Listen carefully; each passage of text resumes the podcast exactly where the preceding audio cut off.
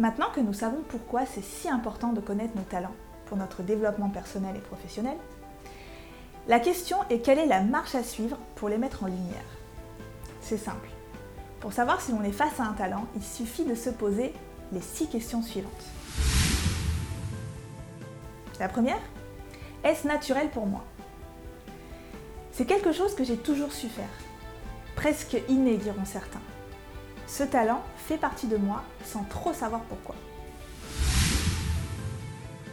La deuxième question, est-ce facile pour moi? C'est quelque chose que je fais avec beaucoup d'aisance. Quand je le fais, à chaque fois, je le fais bien et facilement. La troisième, puis-je le reproduire?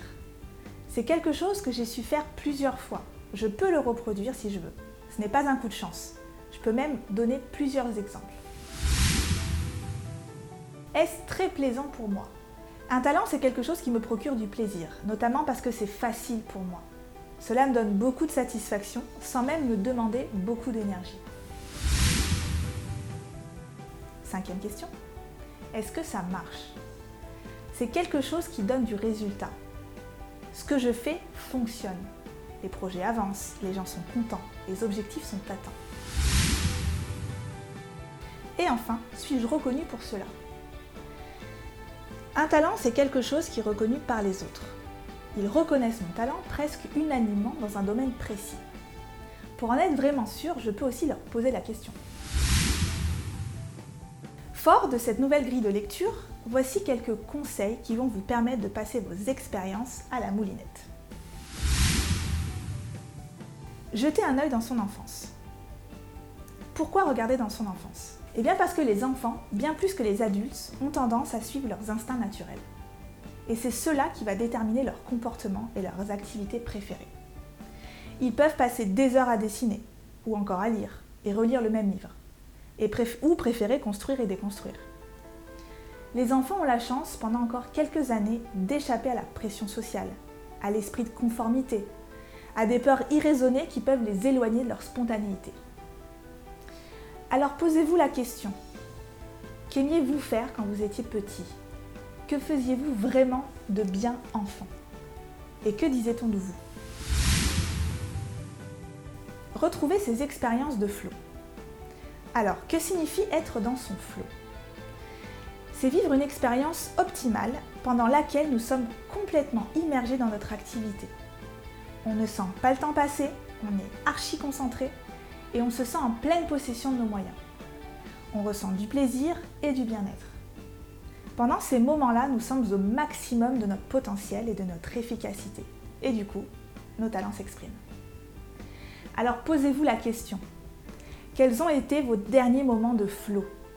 Que faisiez-vous exactement? Et quelles capacités sont en œuvre à ce moment-là? Se rappeler des moments d'évidence, vous avez certainement vécu des situations professionnelles ou personnelles durant lesquelles vous avez l'impression de comprendre et d'assimiler plus rapidement et facilement que les autres. À tel point que vous vous demandez pourquoi les autres trouvent ça compliqué. Ça y est, vous voyez ce que je veux dire.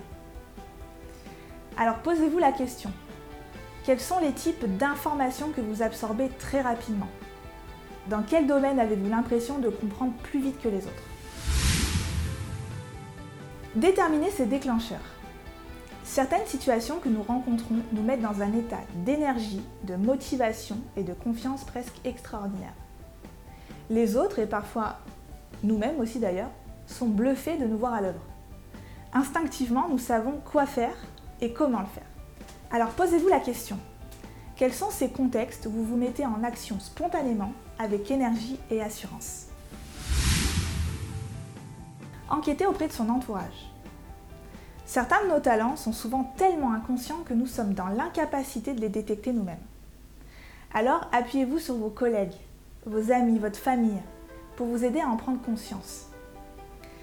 Accueillir le feedback positif de son entourage est parfois plus difficile que d'entendre ce qui ne va pas bien chez nous.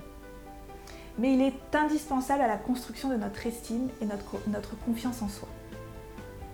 Alors posez-vous la question, qu'est-ce que les autres apprécient chez vous? Quels sont les compliments qui reviennent le plus souvent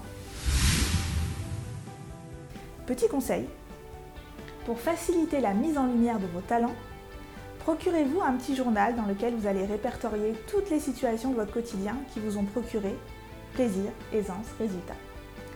Et tentez de trouver le dénominateur commun. Le gros bonus, c'est que cet exercice va littéralement booster votre énergie, votre enthousiasme et votre confiance. Vous m'en direz des nouvelles.